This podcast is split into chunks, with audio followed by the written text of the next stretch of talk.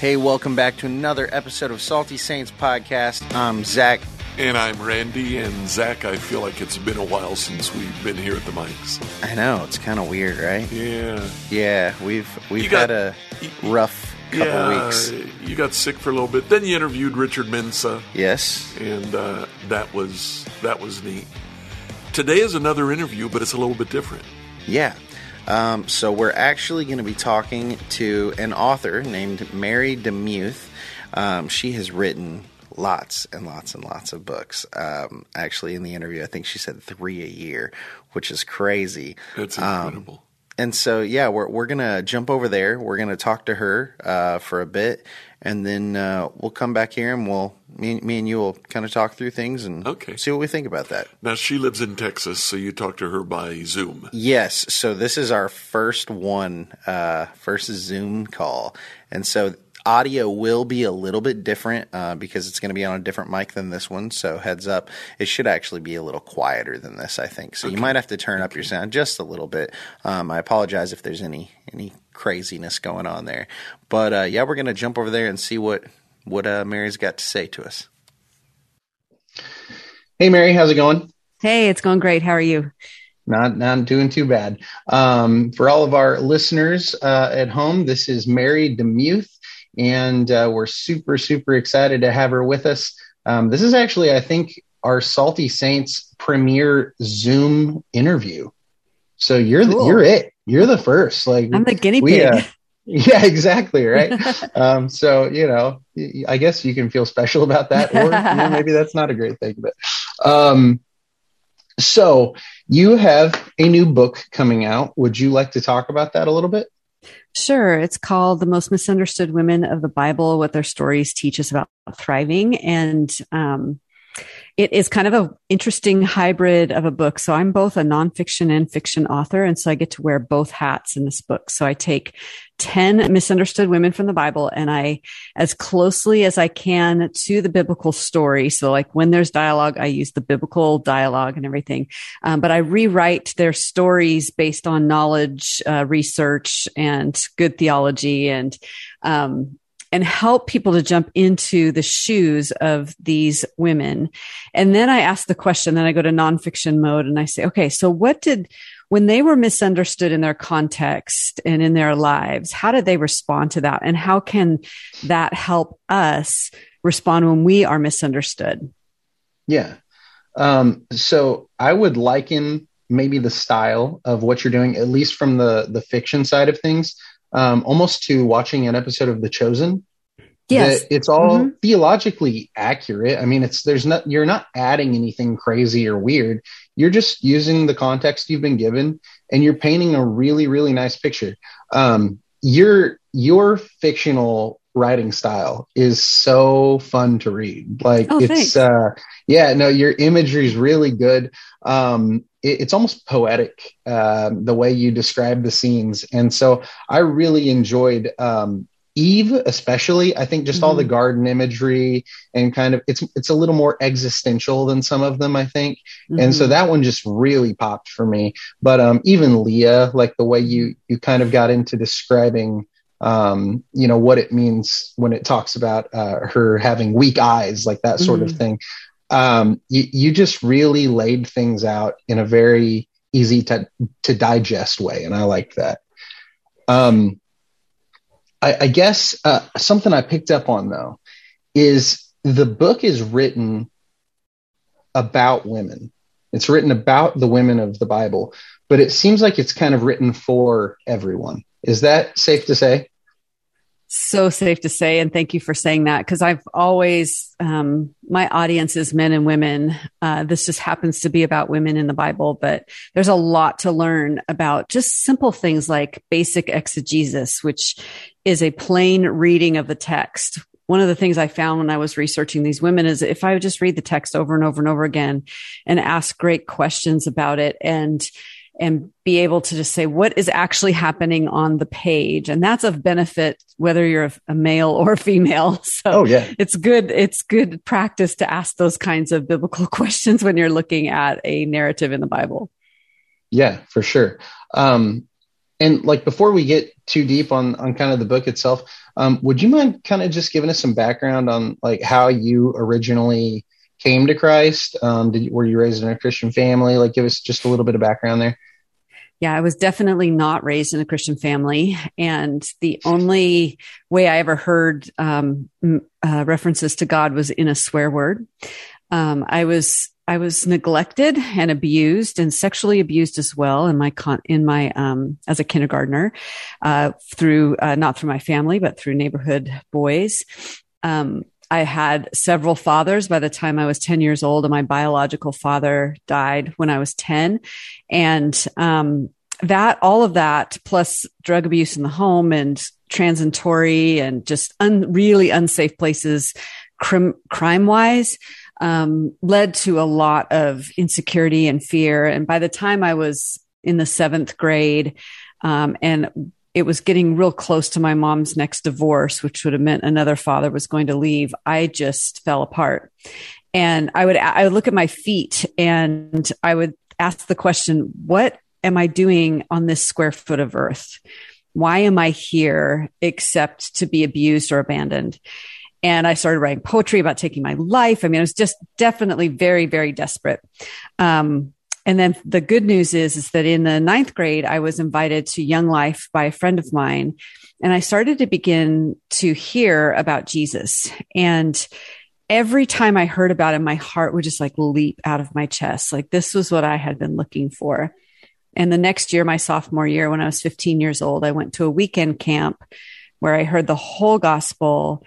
And I surrendered my life to Jesus at that point. And that thus began a very long healing journey from that yeah. point on.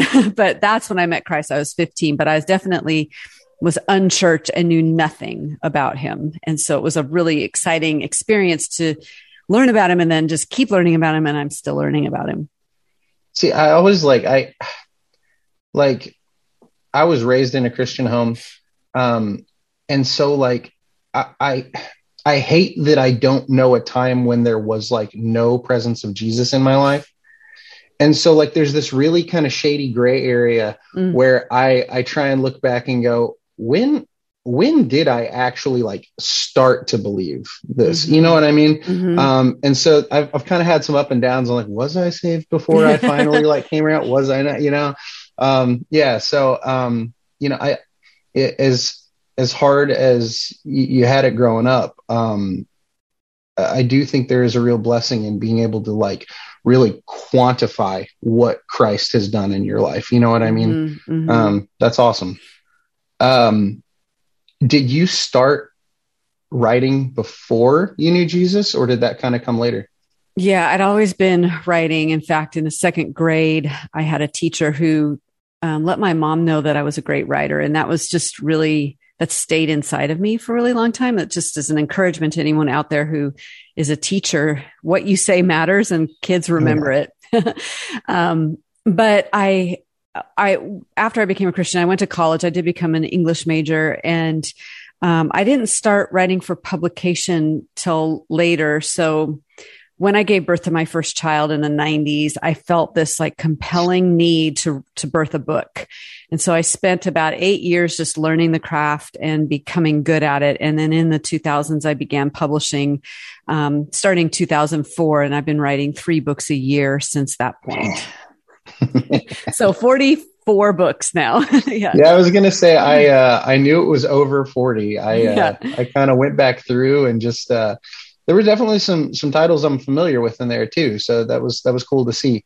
Um, when it came to writing this book in particular, um, you know, you, like you said, there there was a, a fictional element to all of these stories. So, was there any particular woman in this book that just really stuck out to you, or that maybe was more difficult to get into that headspace to kind of see where she was coming from? Yeah. Um, I would think that in terms of relating well, it was the Bathsheba and Tamar narratives of just sexual exploitation. And, and especially in the Bathsheba narrative of having that exact same experience of someone coming to my door and taking me away and doing what they did. And I had no say in the matter. And plus the person was bigger than me. Um, and she really didn't have a say in that matter either. In terms of the difficult ones, I think Leah was hard for me. Um, just because I'm not, it's hard for me to relate to having like uh, a husband with a bunch of wives. Like that's different. Right. Um, it's not something I typically relate to, thank, thankfully. And, um, And, but on the other hand, in terms of like what our culture is going through in terms of image and look and whether you're a man or a woman, I think that part really resonated with me as I continued to explore her life because she was rejected for her weak eyes, so to speak, or she wasn't the one wanted, even though she was the one who was supposed to be the first married. Um, right. It didn't even matter that tradition said no. And, and it, he didn't care. So he just, right. So it's just funny how, you know, beauty actually really, and how you look really does have, a, it plays a role in our lives. Something that I really loved about um, framing things this way is we have so often made the male in these stories the hero of the stories. Mm-hmm. When one, I don't think that's always the case at all. Um, I, I, I think what you're doing here is kind of showing the sinful nature in everyone. Mm. Like when, when you're going through these stories, uh, I liked that you didn't approach them uh, with rose colored glasses, that you lay it out there as is. Like Leah screwed up too, you know, mm-hmm. like even though she's definitely not being treated appropriately in the story, she doesn't always respond as she should either. And that was something I really picked up on and I really liked. Um, now to mention like Bathsheba, uh, I was so glad that you went that direction. Um, that was something I had never even thought about. My youth minister growing up um, was a great friend of mine. Uh, she, she was a woman and she told me maybe four or five years ago, um, it was the first time it had ever sank in that Bathsheba didn't like do anything wrong in that story, but we've kind of lived in a culture where we tell that story like Bathsheba somehow like was this temptress to David. And it's like, no, like he state sanctioned raped her. Like, mm-hmm, I mean, it's, mm-hmm. it, and we don't, we don't take it there. And so I'm glad you did. Um, that's, I think very beneficial that we look at things in a historically accurate lens, um, rather than like, ooh, I've been raised on this my whole life, you know? Right. And that's where I'm getting back to the plain reading of scripture. So the plain reading of scripture, no one ever blames her. Nathan does not blame her. Mm-hmm. Um, he never says, you seductress, you seduced him while you're being right. all sexy on the roof. He didn't say any right. of those things. And so if you just plainly read it, you know, and plus in the story that Nathan recounts, there's this little lamb and it's being, you know, taken and, um, she's the lamb. Yeah, she's the lamb. So there's really, uh, I, I don't know. I mean, I, I feel like, we just need to just look at scripture without the lens of what we've been taught. I've even heard it said, even from the pulpit recently at church, uh, you know, David had his faults. He was an adulterer. And I'm like, wait a minute. That's not adultery because adultery would be consensual between two consenting adults. That's not adultery. And I get tired of those kind of things. I also was asked to endorse a book where the person talked about her as the seductress. And I was like, I can't. Because I write about this issue so much, I, I can't endorse that book because um, right. I just simply don't believe it. I've been to Israel. I've seen mikvahs. I know about ceremonial washing. I know that she was most likely washing because it was her the end of her monthly cycle. And that is not a seductive type of washing. So right. um, I just can't go there. But also, even if I had an agenda, I couldn't go there because the text clearly puts the blame on David. So right. I, I'm just doing what the Bible's saying. It's just, it's just funny how all you're doing is exactly what the Bible's saying and how for so many people, it's so hard to come to that conclusion. Yeah. You know, it's it's, it's very odd. Yeah. Um, I guess it's not that odd looking yeah, at the world today. For sure. Yeah. um, so uh, another kind of thought I had, um, you know, in order to write these stories about these women, you had to kind of put yourself in their shoes and you had to empathize with them as people. has writing this book and kind of thinking about this book and their position, has it helped you to kind of take a step back and do the same thing with people in your life? You know, that's a really great question, and haven't been asked it yet, but I am excited to answer it. So as a novelist, um, there was an experience once that I had where I had this kind of enemy in my life, and I was just frustrated, but I couldn't write about it in nonfiction. Mm-hmm. And so I, I caused that person to be an enemy in the book. Just, I, I definitely, no one would know, but just for my own sake, I was right. going to work through it. And as I wrote the character, I fell in love with the character, and it changed the way that I was able to relate and forgive and move on and all of that. And so, yes, in the same way, Uh, in the book To Kill a Mockingbird, Atticus Finch says, you don't really know a person until you walk around in their shoes. Mm-hmm. And so to really, I think this exercise of me jumping into the shoes or the sandals of Leah or Hagar, any of these people, um, causes me to just keep that empathetic posture. Sadly, today, we have almost lost it because of the siren call of social media, where we love to vent our opinions without thinking about people and how it might affect them. And if anything challenges that, that's the cancel stamp. Yes, definitely. So there's You're no out. room to talk anything out to grow. Right. I, I've honestly, uh, it's kind of what you just said there. Like uh, when you wrote out that character, you fell in love with them. Uh, that reminded me of, you know, Jesus saying, pray for your enemies. Mm-hmm. That it's pretty hard to hate somebody you pray for all the time, right? Like, when yeah. you really, really invest time thinking about that person and what you love about that person, mm-hmm. um, it kind of shadows the bad. Um, that's cool. That's really cool. Um, a- another question I had for you. So understand, I'm not trying to corner you here. Uh, that's not the intent of this question, um, because I know it is a controversial one, but there's a lot of denominations that see women in different lights, um, different roles for women within the church. My question is simply your opinion um, of what you see in Scripture. What is the role of a woman in a church in the church today? Yeah, that's a. Ooh, there's and a you're not going to offend me. I'm non-denominational. I can think whatever I want as long as it's right. biblical. Yes, exactly. You know, that's where I have to go to an exercise that I have been doing over the past three or four years, which has been probably the best thing I've done in my discipleship journey. And that is to rapid read the Bible. And so what I'll mm. do is I will take the number of pages in my Bible and divide by how many days I want to read it, whether it's thirty, sixty, or ninety. And then I read that many pages. And what that's done for me has given me a wider view and a broader um, depth to my reading of Scripture, because when you do get to some of those Pauline passages and you just pull them out, you have lost the whole counsel of Scripture. And so I, I believe that um, women do have uh, significant roles to play in the church. And because I have to look at not only Jesus, who totally dignifies women. He has the longest theological discussion with any human being that's recorded, with the woman at the well, who is a Samaritan mm-hmm. and a woman. Um, but I also have to look at Paul, because he's constantly talking about Priscilla and Aquila. He also most likely commissioned Phoebe to bring the book of Romans to Rome, which mm. she's one of the people I cover.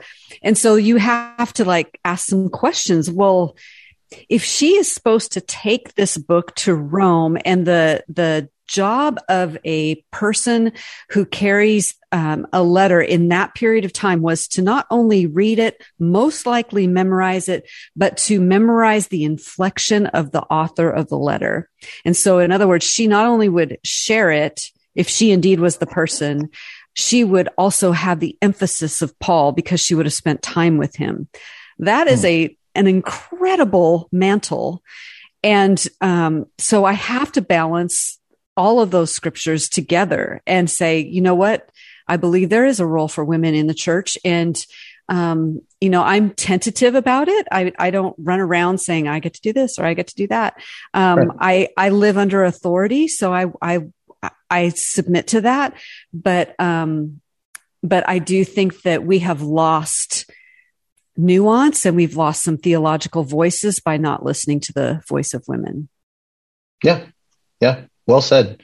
Um, and so um, I, I guess based on your previous answers, would you say that, um, I mean, really the, the responsibility of the church um, for understanding the role of women in the church is to read scripture with within its context, is to read the Bible, right? I mean, yeah, it, it's kind of hard for me to, I, I, I do, I, I do personally believe everyone has roles. Mm-hmm. I, I do believe that.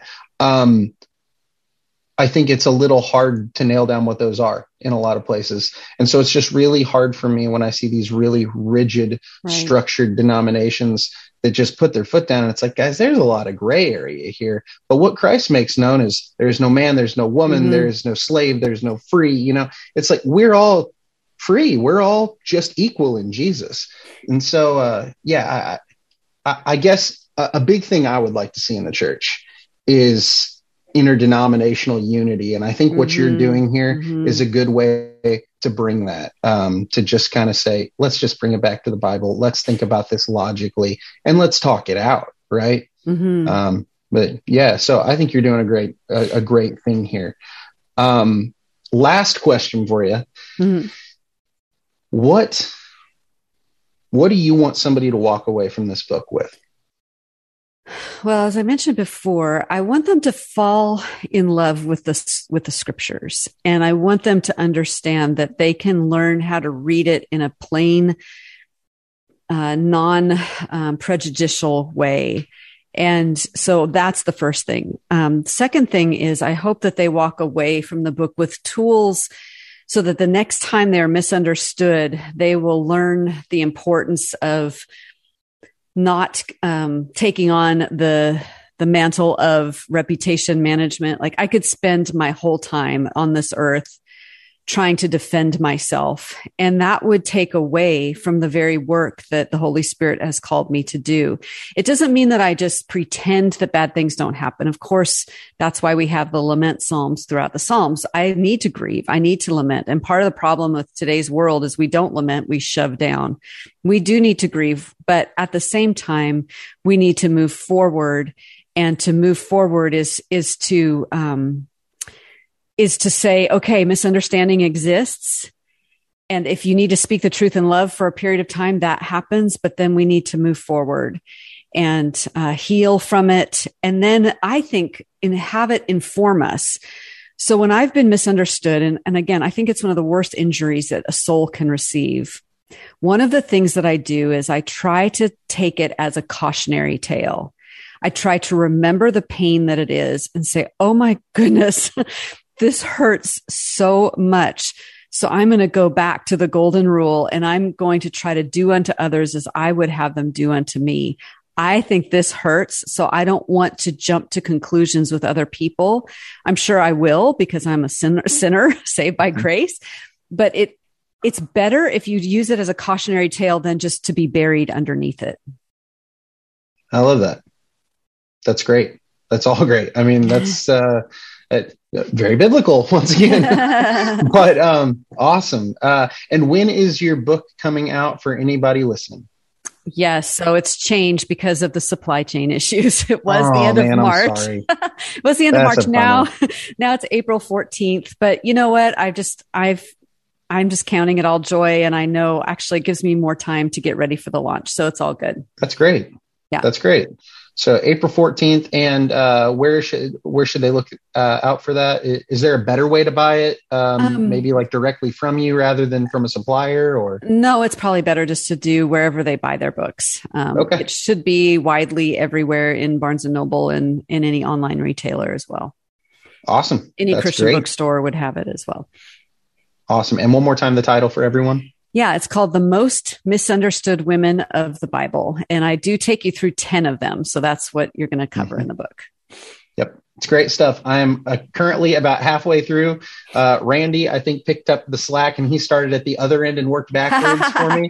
Nice. And uh, so we've got some stuff to talk about in there uh, outside of this interview itself. But uh, thank you so much, Mary, for uh, talking with us and just walking us through what's been on your heart while reading or uh, writing this book. So that's been awesome. I do have a couple questions for you off air, yeah. but uh, we're going to go ahead and call it here. Thank you guys so much for listening. And uh, we're going to jump back to me and Randy. Hello, folks. My name is Derek Greer, and I'm reaching out to fellow pastors and church leaders just like you to join me and other Christian leaders and organizations throughout the nation as we come together on June eighth and ninth for National Unity Weekend. Together, we will show the love of Jesus as we serve our communities on Saturday, June eighth, and then preach from a shared text on Sunday, June ninth. To register, go to Unity Weekend dot com. That's Unity Weekend dot com to join us as we unite the church and unite the nation. What impacts you every day? There is one book that influences almost every aspect of our lives. Museum of the Bible reveals the Bible's impact on your favorite musicians and artists, the way we measure time, social justice, our national monuments, and more. The Bible's impact is all around you. Discover how at museum of the bible dot org slash impact.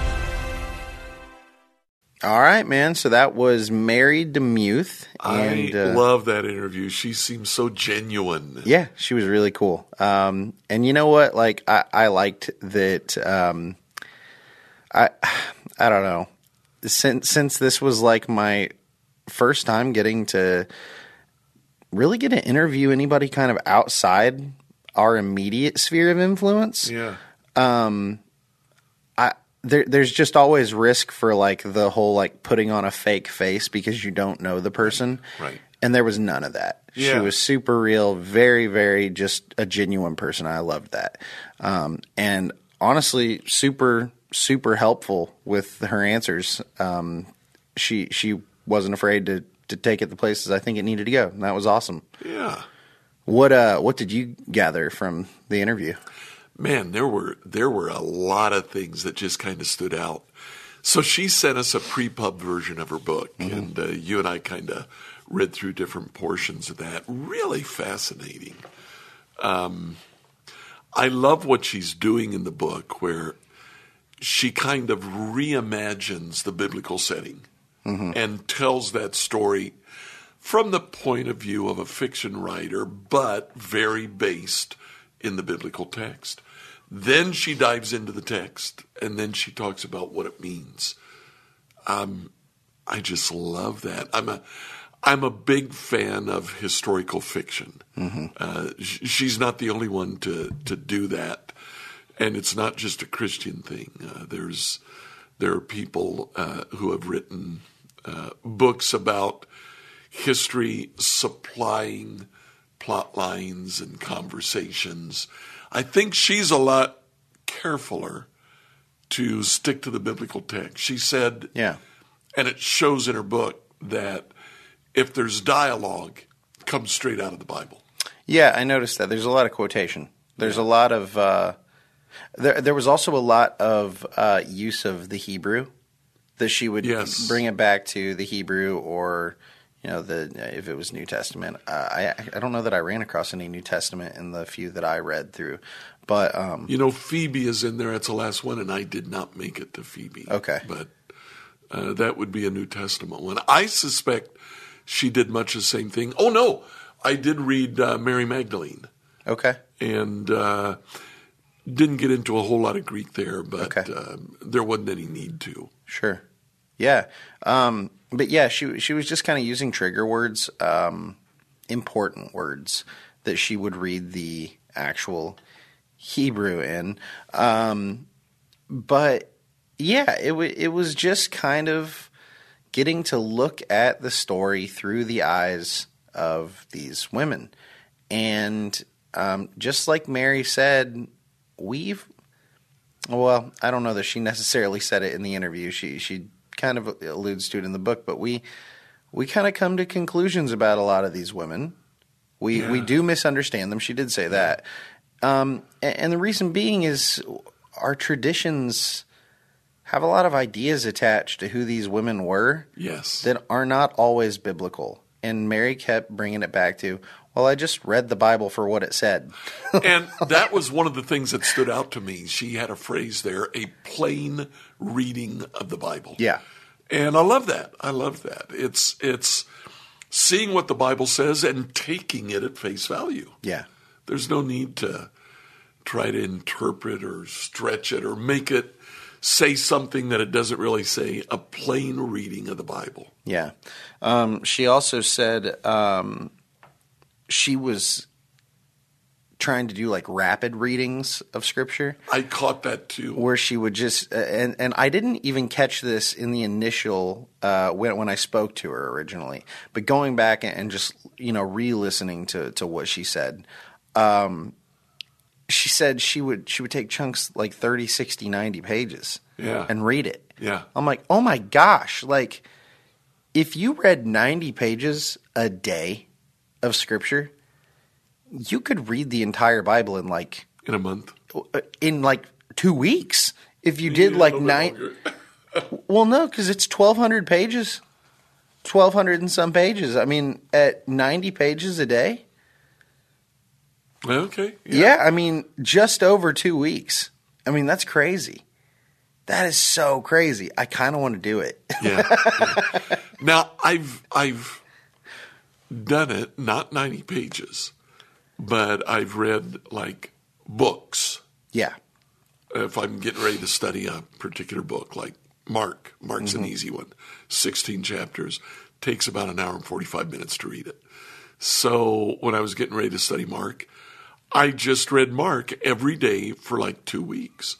And it's amazing what you see hmm. when when you're back on the fifth or sixth reading. Things start popping out at you. Repetitions that Mark has start start showing themselves to you. So that's a great technique. Yeah, that's cool. I mean, that's that's a really good way to just kind of step into their shoes and, and try yeah. and get a feel for the person you're reading about.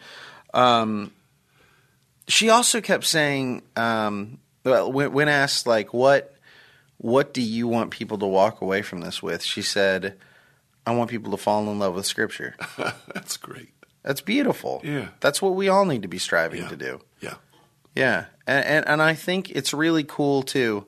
Um, actually, I, by the time you're hearing this, I'll have talked to Mary a week ago. Yeah, the, the, the time's weird here, but I was just talking to Luke, um, one of the guys here at, at church, and uh, and he said, hey, man, I, I liked your sermon uh, yes on Sunday.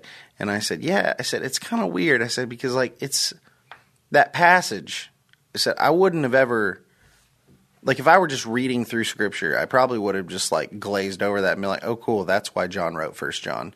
But like when you have that passage and you're like, I'm teaching on this this week. Yeah. It forces you to go, why is he saying this and why is this important? And then I have to sit there and, and, and wrestle with it and go, how does this fit into the bigger story? Well, I feel like that's what Mary's doing with these women in in the Bible. She's stopping on it and going, no, what?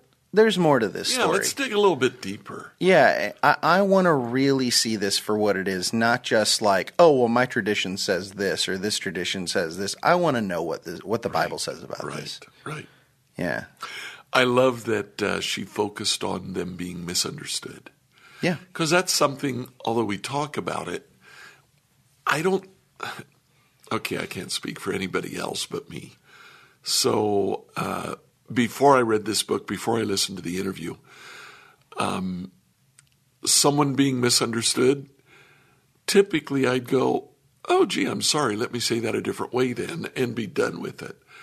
She talked about the the pain of being misunderstood and being habitually misunderstood. She likens it to being one of the most awful things that can happen to a person. And yeah. I think she's right. I do too now. Yeah.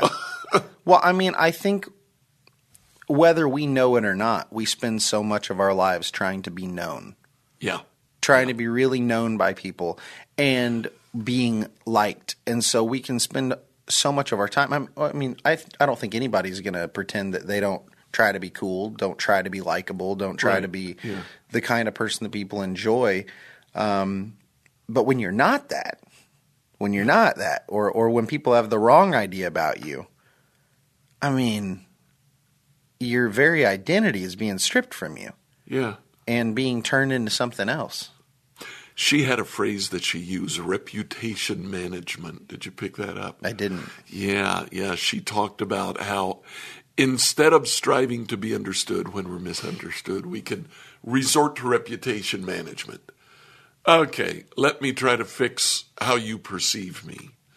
Instead of, here's who I really am. Yeah. Uh, take it or leave it, kind of.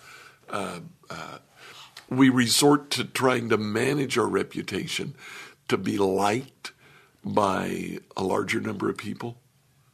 I, you go to social media, isn't that what it's about? The number of likes that you get? Yeah. Yeah. It's about making sure people are engaging and, and enjoying what you're putting out there. Yeah. Um, yeah. It's not about being understood. It's about perception. Yeah. It's about the perception. Yeah. Uh, that people have of you, yeah. Whether that's understandable, whether that's accurate, or whether that's a a facade. Hmm. Reputation management, that phrase stuck out to me. Yeah, that's weird. Yeah. Yeah, I like that. I, I, I can't believe I didn't notice that. Um, I did kind of pick up on that theme, but I didn't pick up on that that. term. She said it and moved on to something else, but yeah. I, I really liked this quote from the book that I think kind of sums that up a little bit, um, and then I think actually centers on maybe the core theme of the book, really. Um, she said, "Your misunderstoodness, though it feels very real, does not define your worth. The misunderstood one does," being Jesus. Yeah. That Jesus was more misunderstood than anybody. He's the God of the universe, and everybody's like, "Oh, who's this guy?" And they crucified him. Yeah, they killed him. Yeah, yeah, they they they you know chalked him up to just be some lunatic and, yeah. and killed him. Um, he understands even that. That's amazing. That's beautiful. Yeah, that is absolutely beautiful. Um, she talks about lament. And moving forward. I caught that, yeah. Yeah, I liked that. Um, just the idea of it's okay to be sad. And yeah. we honestly should probably spend more time being sad. Like we should probably sp- spend more time to like actually take time to, to grieve healthily. But then we can't stay there. We have to move on. And then we have to we have to get better and grow. Maybe we should do a podcast on the theology of lament. I'd be totally what, down for what that. What it means to truly grieve, get it out, and then move on. Yeah, that'd be good. That'd be good. Um, she talked to about uh, social media, how uh, she mentioned that social media kills empathy. I thought that was uh, that was really perceptive. Yeah. Yeah, I mean, we've got a whole podcast on that. I'm not yeah. going to disagree with her there. Yep. Yeah, I I hate social media. I hate it. It's so bad. But I just made a LinkedIn, so yeah. apparently apparently I'm not immune to, to its temptation. But um, she talked about using pain to grow. Yeah. Which I think you can tie to the whole lament and moving forward. I think that's part of it. Yeah, yeah. Th- that we we should use that pain and go, hey, I don't like how that made me feel. One, I don't want to feel that way again. Right.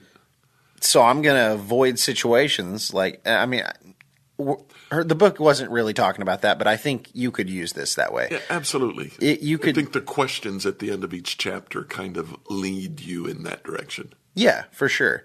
Like, I, I don't want to be in positions like this, so I'm going to avoid being in positions like right. this. But also, I'm not going to put people in positions exactly. like this. I'm not going to do this to you. Exactly. I know how much it hurt me. And I think that was Mary's main point. I'm kind of adding the whole, like – yeah.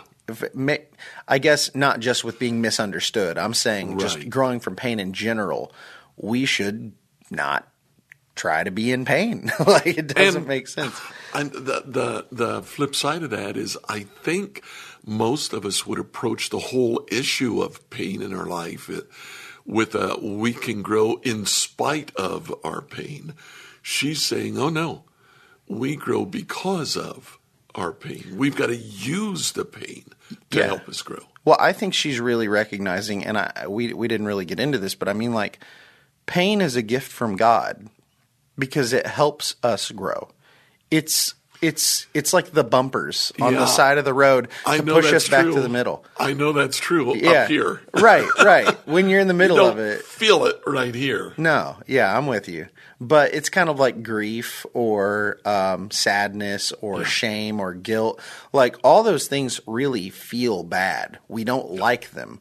But they are a gift from God because they push us back to a place where we're not in those things. They push us away from the bad and into the good. But we can learn to appreciate them and learn to use those things as tools that God has given us. Very true. Very yeah. true. Well, Mary's publicist reached out to us yeah. for that interview. We have a couple of uh, kind of similar situations uh, coming up, going to be interviewing some other people. It's uh, it's interesting. This first interview has really kind of uh, piqued my interest. I'm I'm looking forward to being able to talk to some other people outside of our own sphere of influence. Yeah. Uh, kind of expand what we're doing here and uh, learn a little bit from other people. Yeah, we're we're not exactly sure what we've done recently, but our our emails have blown up a whole lot more than they have in the past. Yeah, yeah. And so we're on a list somewhere or something. I don't know. That's good. That means we're growing. Um, but yeah, it is opening yeah. up some cool opportunities, some yeah. really great people with really great stories to tell. Yeah. And so I'm I'm excited to uh, to get to know them. So. And we're also being selective. Uh, we've we turned are. some people down we, we, because it doesn't fit the nature of the it podcast. It didn't fit, and it was a little yeah. bit sketchy. But that's okay. That too. That's okay. Hey, everybody. Thank you so much for listening to this episode. I hope that you enjoyed listening to Mary's testimony and hearing about her book. Her new book, um, The Most Misunderstood Women of the Bible, is going to be out April fourteenth now that uh, it got pushed back a little bit. And that is a bummer. But like she said, you know, it's you know God will use that. That's cool. Yeah. Um You can find it anywhere. Find it at Barnes and Noble, Amazon, all that good stuff, wherever books are sold, she said. So uh, we hope you'll be looking out for that. We're going to be finishing that read up ourselves, and uh, we hope that you'll join us in that. Uh, just go show her your support. Uh, thank you so much for listening. If you've got questions, send those to salty saints at become hope dot com or questions at become hope dot com. And until next time, stay salty.